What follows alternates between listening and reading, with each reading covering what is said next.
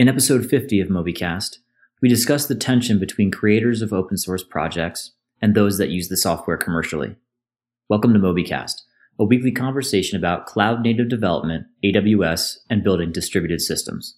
Let's jump right in.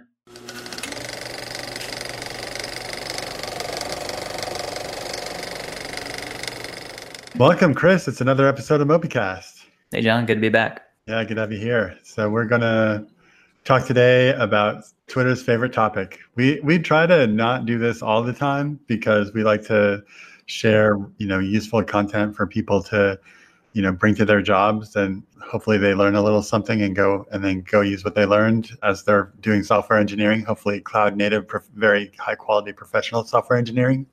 But, you know, this is just too interesting so, what has Twitter been talking about? What has the Orange website been talking about? They've been talking about open source and they've been talking about what you do when open source meets the cloud and essentially what's what's been going on with companies like MongoDB that we talked about before, like Redis, and then obviously the the huge gorilla that's taking over and just wreaking havoc in in some very amazing and very good ways, but also in some negative ways, which is AWS. So I don't want to be the one to introduce this because I think that you've done a little bit more thinking about it and, and done so in a more organized way. So, Chris, maybe you could introduce us here. Yeah. So, I mean, you know, like you said, this is what, you know, very current topic. It's a very active topic and it is changing, you know, day by day. Like there's, there's new things happening here. And, and really, you know, what it boils down to is, is there's this tension with the open source community, between the folks that are um, producing or sponsoring its development, and then the, the folks that are actually then using that, consuming it. And so, in particular, we're seeing you know big public cloud providers and other service service providers are operationalizing these open source projects, turning them into production grade services that are fully managed and that becomes a business model for them to and it's very profitable for them. The open source providers they're struggling to find their business model as a producer of that that technology as or as a sponsor of that technology. And so that's where the tension's coming in. So it's kind of like the it's just it's very there's just a lot of pressure there with with these open source companies or or sponsors of these projects. Like how do we how do we make money? And this this feeling of being kind of I would imagine it's kind of feeling like being taken for granted or being used. They probably feel like they're just being like, hey, we did all this hard work and yet we're not making any of the profits. This other folks are coming in and and kind of like just taking away our, our our livelihood. And that's a that's a big problem for us. And so that's the that's the ground level tension that's going on here. And again, it's lots of different players in the space, many, many different open source projects are making changes to their their license models. And then you also have on the other on the other side the, the players in the consumer space. So the big public cloud providers like AWS, folks like Red Hat, even actually some other open source type communities. So you have, and we'll get into that a little bit more as well. So it's you got players in, on both sides of the space, but I think at the end of the day, what this boils down to is what's the business model for open source because it's changed from what it was you know even five years ago. And i think that's what we're dealing with here. I think this is where the tension's coming from is that the economics have changed the business models changed and i think the open source projects have a big challenge ahead of them to find out what how they're going to adapt to that. So i'm not sure where to go from here. One of the things that I want to get in is just kind of a, a, little bit of a list of some big things that have happened recently. And then I also want to dive into just a couple of thoughts that I had when you started talking about the business model. I think, I guess it makes more sense to lay the groundwork a little bit. So, Chris, maybe you could just tell us what's been happening. You know give us give us a little bit of a, a bulleted list of of what's happening in the in the past you know weeks months. Sure yeah. So i i think redis labs has definitely been at the forefront of this. So redis labs they're sponsoring the redis project. You know redis is a great in-memory database solution that's been around for for quite some time right now you know just a, a wonderful wonderful piece of software and and redis labs is is kind of the uh, the sponsor for that now. And you know, their business model is they provide that they they have a service offering for for Redis, and they've done some improvements to it as well with with Redis modules. So they kind of kicked this off, this latest salvo of, of license attacks, if you will, back in August of 2018. So they went and they revised their open source license to be modified with the commons clause. And and really what this was was this was about making changes to protect them and and and that project from from cloud vendors like AWS where allowing them to go and monetize this but not contributing back to the projects in a significant manner, right? So that was the, the goal of that. And then just recently, just before you say what happened just recently, you just said they had appended the commons clause to their license, but uh, could you just tell me what that means? What's the commons clause? Full disclosure, I haven't read the the specifics, but it, again, what it, it, it's attaching restrictions to what you can do, and and the derivative works. Right. So, these are these are just they're they're making these licenses more restrictive. Right. I thought, and and this is where I'd, I'd love it if somebody would just write to us and tell me that I'm wrong. But I thought that the Commons Clause was essentially saying that if you do make changes to this, they need to be open source too. You don't get to go make changes and then commercialize, you know, the core open source part with your changes. But I could be wrong. And and I mean that that's probably pretty much spot on. I mean, this is a, and this is the, the common theme, right, with these licenses that they're they're either a saying whatever stuff you whatever improvements you do around it that has to be open source as well, or the licenses are more geared towards saying like you know what you just can't use this as you can't make money off of this as a service. You can okay. use the software, but you can't make money running it as a service, right? So the, those are like the two different approaches that the community is taking right now. Okay, cool. Yeah, and I think that's fair. Uh, without getting into the the names of the licenses and the specific legalese, those two business approaches to licensing software, I think that that's clearly what's happening. So yeah, it's it's impossible to keep up with the with all these licenses because there's just so many, right? It's like right, right. Apache two. There's there's the BSD license. There's now and now everyone's making their own. They're, they're, they're inventing their own licenses, right? Yeah. So so you have we talked about with Mongo. They have the SSPL. That's their they server side public license. It's only for Mongo, and but they had to come up with a new license just for w- what their needs were.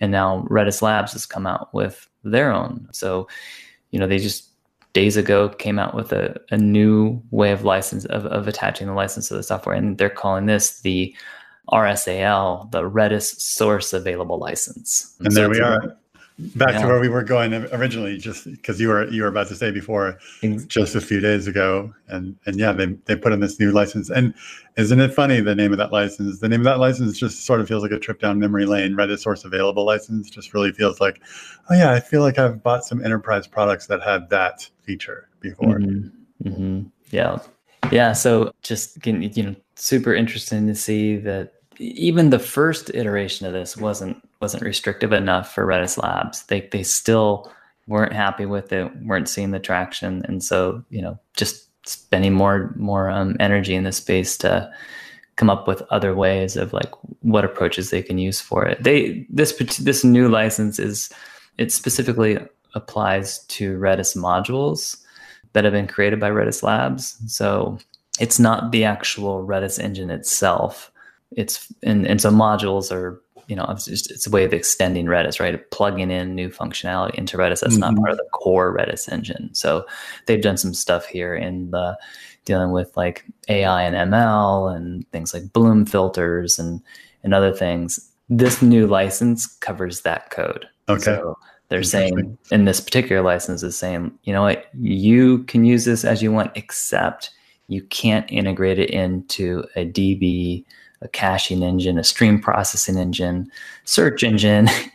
Basically, you can't put into an engine. Right?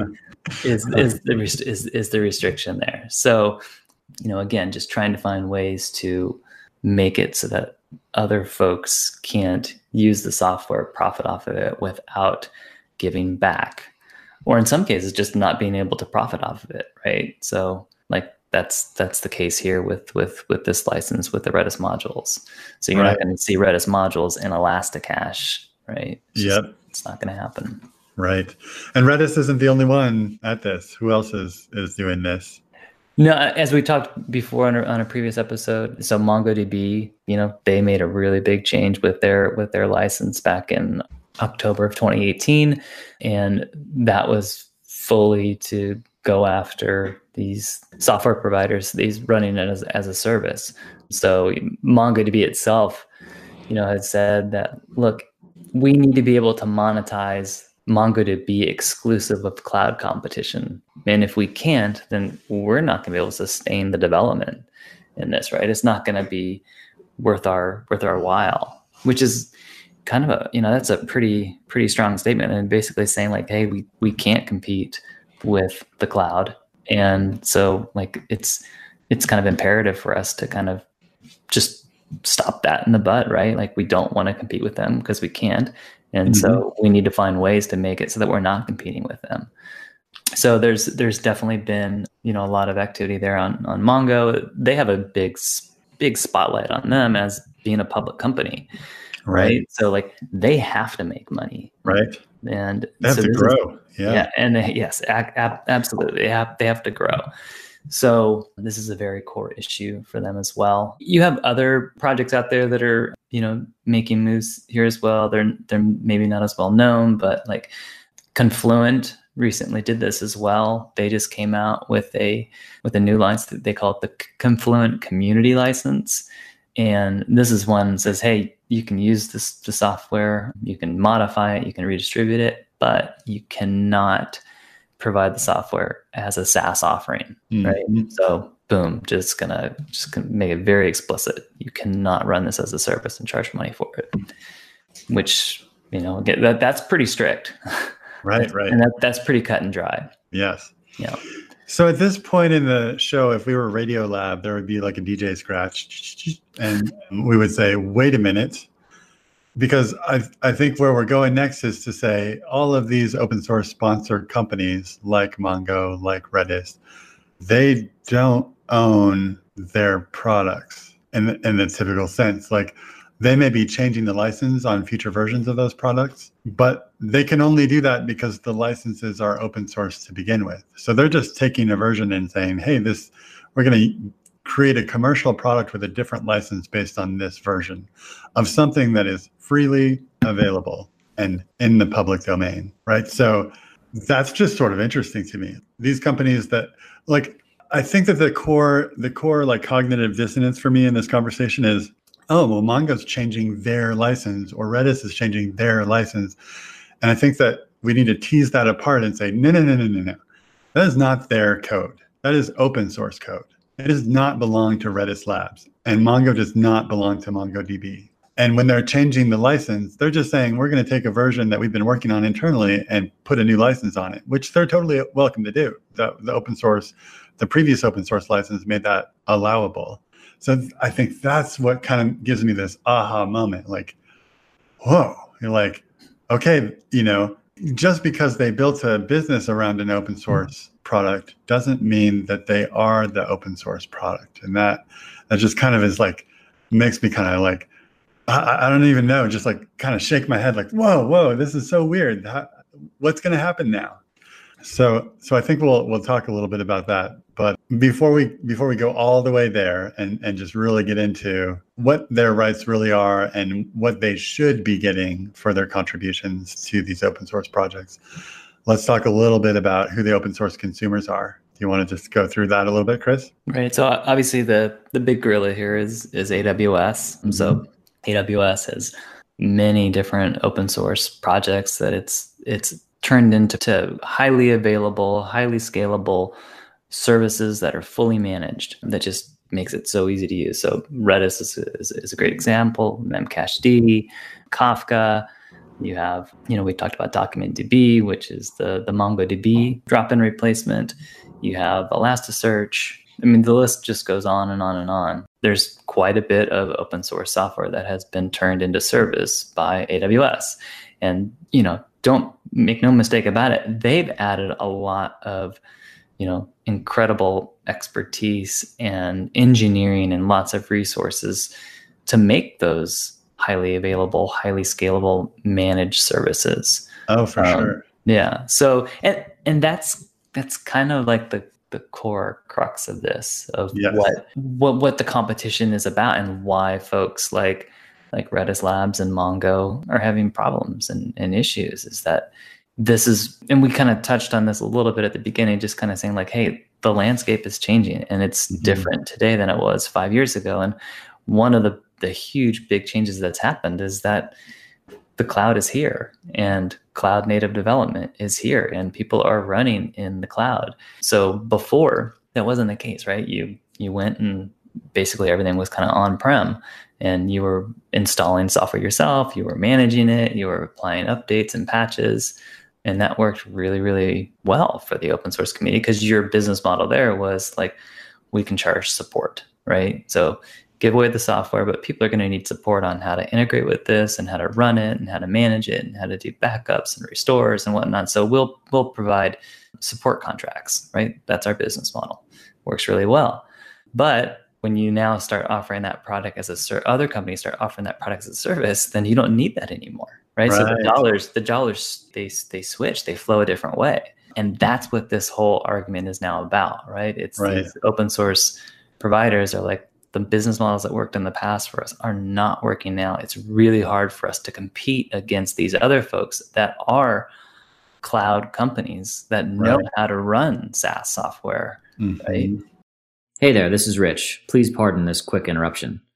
We recently passed an internal milestone of 30,000 listens, and I wanted to take a moment to thank you for the support. I was also hoping to encourage you to head on over to iTunes to leave us a review. Positive feedback and constructive criticism are both incredibly important to us. So give us an idea of how we're doing, and we'll promise to keep publishing new episodes every week. Okay, let's dive back in. So this is a thing that I was thinking right at the beginning of this conversation, and it felt like not quite the right time to say it, and now I think is the right time to say it. So this is a bit of a simplified statement, and some people might get after me about this, but you know, we've been in the software industry for a long time, and it feels like there's two. If your if your market is software developers or or people that create software and run software, if that's your market, so so inside insiders of the software industry, it feels like there's two hard problems for companies. One hard problem is getting developers to buy slash use your software. So I'm in a new da- database. Hey, everybody, use my new database. It's cool. It's the best. Really, really, really. That is a hard, hard problem. Like marketing to, to developers is is like, oh my god, I just don't even want to. Oh my god, here we are doing it right now as part of this podcast. But you get it, right? It is a hard problem. So the other hard problem is operating software at giant scale. And you know that problem is the problem that's changed significantly. I think marketing to developers changed several years ago, and now operating software at scale is changing now. And that's where I want, that's where I'm going with this. Marketing to developers was kind of solved with open source. Finally, a way to get developers to use a product without having to call them, email them, bother them, Instead, you just use this like guerrilla, total guerrilla marketing, like, hey, contribute to this open source project or use this free library. Everybody's using it. Oh, yeah, I've been using it. I'm talking about it at my meetup. It's so great. All of a sudden, like the good product starts to start to rise to the top and get used by more and more people. And then when you got a real winner, you know it. And that that is a feature of open source, I would say. Right? Would you say that? Um, yeah, I mean, open source is all about the community, right? Mhm. And it's all it's it's it's about kind of having that. It establishes a relationship, right? Yeah. Probably uh, this uh, a really core fundamental relationship with the software. So uh, there's a it's a huge difference between like buying software versus building software, right? So if you build so- software, like you have a sense of ownership to it, and you're much more loyal to it, as opposed to just buying something, you know, off the shelf that relationship doesn't exist and and yeah when you're talking to you know folks like developers who are there's a lot of not invented here mentality and like i, I can build Mhm. this thing better i can design this thing better. It's like open source throws all that stuff out the window. Like open source is fine. You can make it better.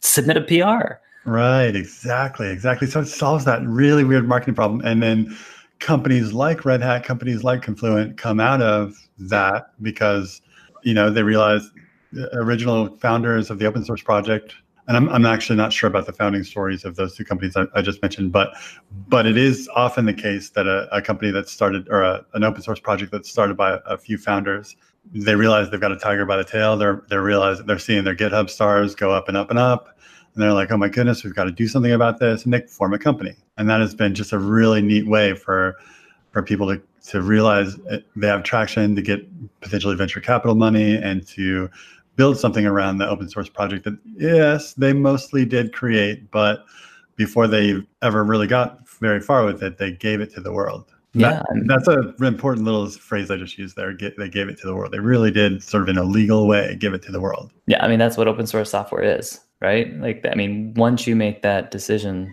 to go open source i mean that is that's just that's the contract, right? I mean, that that was the whole that's the whole premise of it is that this is something that is given to the community and it's really not owned by anyone. It's owned by the community.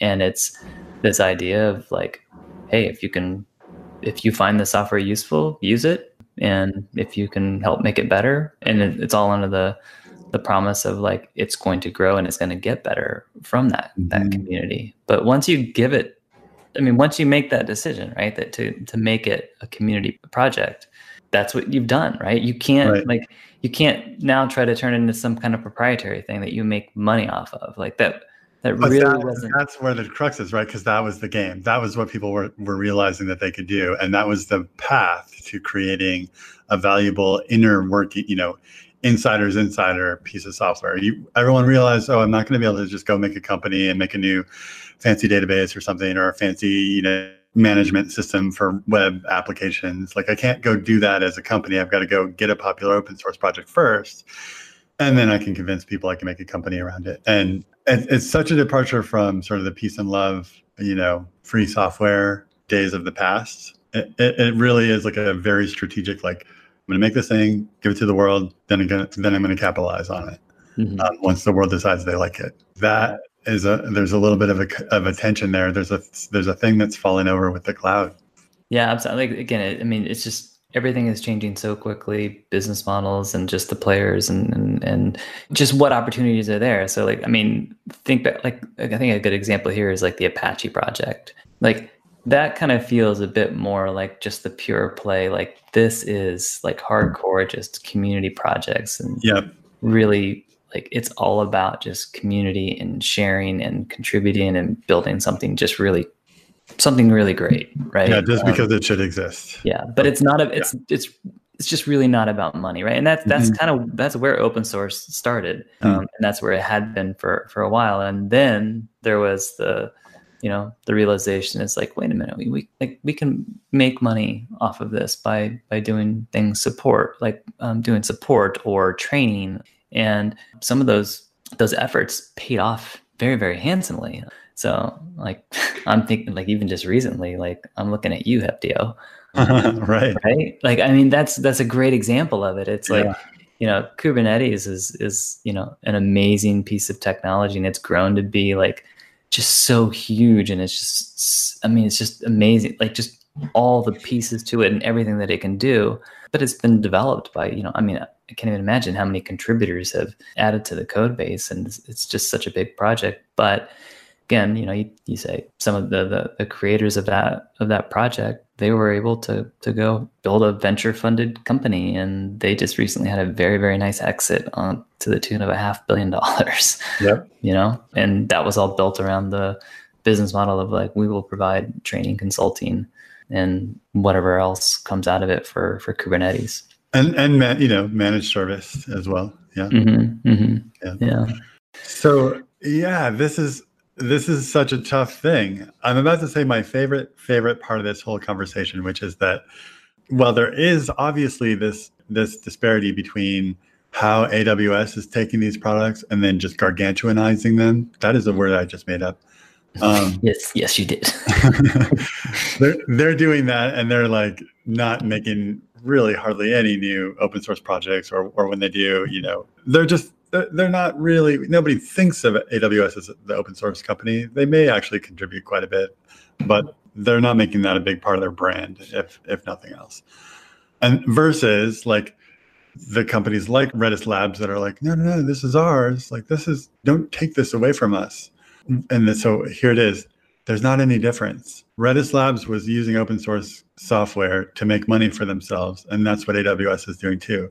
Just because the people that were the first committers to Redis happen to work at Redis Labs there's not a legal distinction between those things. Like there's not, a, or, or really a business distinction between those things. So, you know, it's the same. They're both taking advantage, like they're both. But they're both trying to make money off of the open source software. Yeah, And yeah, They're, exactly. they're ba- and they're basically competing the same way now, right? They're Right. as, as a as a managed service, and they're finding it very very hard to compete against these other companies like AWS Yeah. and and the other public cloud. And again, that's where this tension's coming from. It's Right. they're finding it very difficult to compete. It's threatening their business model. So they're trying to find ways to stave off that competition. And it just really feels like this is the wrong approach. Yeah, Right, like- yeah. The the relicensing, it just feels off. Mhm. Yeah, Because I mean, how? I mean, you what? The, it's just gonna. I mean, this poses a really big risk to the open source projects, right? So it's it's either going to, you know, they're going to lose their communities, right? Because just e- even individual contributors are going to be like wondering or scared or wary of contributing to a project that is so strictly licensed, where it doesn't even feel like open source software anymore, and it's kind of lost that whole that whole spirit. right. Um, and even if you're not in it for the money, like there's there's just a like if you love working on AWS or Google Cloud and you make a con- contribution and you get it in to the core, and then you see it running there, your own contribution is ru- now running in the big cloud. It's like yes. Mm-hmm. And if that's not a possibility anymore, it's less motivating. Yeah, yeah, indeed. And then you know the other risk here is that these these licenses just lead to the other other folks just forking that code base and and making brand new derivative works Which that are now happened, right? that are now proprietary, right? That they're not open source. And so what happens is, you know, you can think of it as like a you know a, tree and branching, and like the trunks just withering Mhm. you know as and maybe that's not the best best analogy but you get the i mean it's the open source projects are at risk of of withering because they lose their community.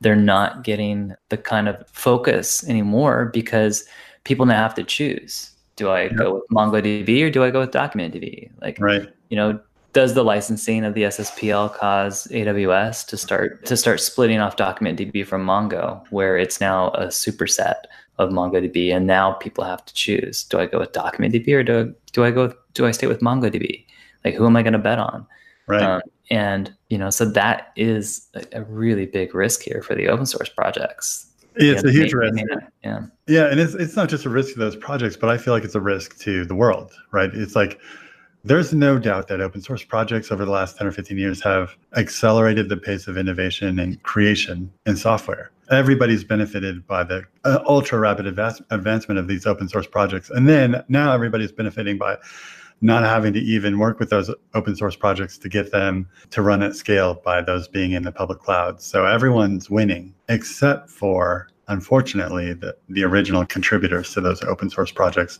and the companies that were created by those people. So that I, I don't know what to do about that exactly, but I certainly don't want to lose this thing that we've created. How can we retain that? And this is kind of getting into the conclusions of this conversation. It's like, how do we get the good parts of what we had without having a bunch of essentially like Stan Lee's like creator of Spider-Man or or you know all the Marvel comics that that didn't get a bunch of money until way late in life. Like how do we how do we motivate the the creators that want to share their work with money? And it's like without create without bringing back the old problem of like how do you market to developers because open source is an absolutely wonderful solution to that problem. So I want to not try to think of different solutions to that problem. I just want to think of different solutions to the problem of potentially an open source project getting picked up by a big cloud provider and then only making the cloud money. Any ideas? it's it's a tough challenge for the for the open source projects and the folks that were trying to have business models built around that because again it's it's changed right so it's like i think you know my advice is like you can't you can't compete against the big service providers in that space right so it's like Right. that's not your core competency as the OSS, as Yep. the open source provider or sponsor. Like you're not gonna you're not gonna do better at offering that as a service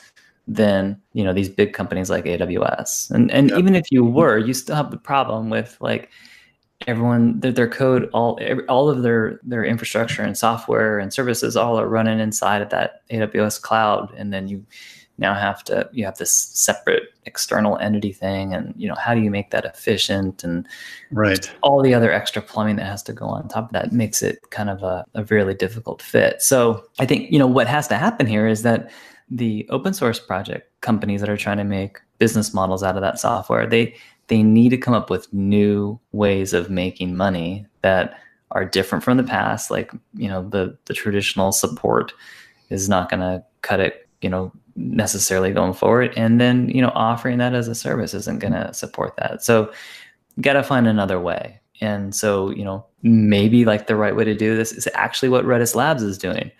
Create a plugin system and make money off the modules right? Like mm-hmm. that's actually a really great model. Mm-hmm. uh, so keep the so you have the the core the core project is there and that is what's open source and, and free. But you know what is your secret sauce? What is the the company that you're that you're building to to kind of focus on this open source project and to make money off of it? You got to bring something unique to the table right? Mm-hmm. you can't just say we're gonna like sponsor some a team of developers to go work on it. It's got to be you got to you got to have something else some some extra value. So so just figure out what that is that you bring to the table and make that proprietary and make that your business model. Do do something that's going to make it hard for other people to compete against with. Right so, right. So yeah i mean you could do this with with with mongo. You could do it with i mean redis. You can you can do i think you, there there's there's models out there for all this stuff. So just don't try to compete head to head with someone like amazon in the SaaS space. You right. will lose. yeah. And, you know, it's like, it's a little unfortunate because it may mean that for open source ideas, there, there are going to be fewer unicorns in the future, but it doesn't necessarily mean that there isn't like really good potential to make, and, you know, change your life money on getting a, a good open source project out the door. Didn't mm-hmm. NPM just release an enterprise version of NPM? Kind of interesting. It's like they're kind of thinking differently than uh, other open source projects. Yeah, npm is is an interesting and it's it's it's got its own unique characteristics. npm from the get go was even though it was the package manager for Node, it was completely separate. And Isaac Schlueter, the creator of npm, he actually retained that as ah. as like his. I don't know specifically like what the licensing was, but it was it was very much that was not part of the Node project. It was actually it was this is something that Isaac did, and so so he went and founded you know npm to go basically make a business out of npm. Okay. one of the one of the reasons why why he could do it because it was actually he was the license holder of that, not like Joyent or the Node Foundation or anything like that. So. Hmm. You know, and so they've they've gone and I mean they've been you know doing this now for a while. So they formed npm the company. It is now offering you know npm as a service that they're and now they have a paid model for doing you know it's very common you know you have public repos versus private so they're charging for private repos and then just recently they they have a new new version of it that's geared more towards enterprises so and i believe this is basically you have your it's now, now instead of having the global npm population of modules it's really going to be like you get to decide what's what's in that. So it's not just mm-hmm. your private ones but also like how do you want what public ones do you want to be to be part of that as well? So just but again just really smart approach of like hey npm's out there it's still open source it's free you don't have to pay any money for it to use it but if you want some of these value added things like you can go ahead and, and, and do that. And they can make they can have a, a, very good business model around that. Until of course aws decides to yeah i was going to say actually this is yet another uh, another one that aws can pick up. Yeah. But i mean it's a, it's a great it's like this is one of those things where there's probably not a lot of customers that are yelling at aws saying oh i wish you had a package manager for node and package manager for python mm-hmm. probably not hearing that nearly as much although you know they did do this with uh, Docker images. So they have they have ECR, and that definitely is a competitor to Docker Hub. So you know who knows, but for right now, it's it's still a, it's a good approach for them. Right on. Yep. Well, thank you very much. What a fun conversation. And yeah, it was. Yeah, we'll be back here next week. Thanks for listening. All right. Thanks, John. See you later. Bye. Well, dear listener, you made it to the end. We appreciate your time and invite you to continue the conversation with us online. This episode, along with show notes and other valuable resources, is available at mobycast.fm forward slash 50. If you have any questions or additional insights, we encourage you to leave us a comment there. Thank you, and we'll see you again next week.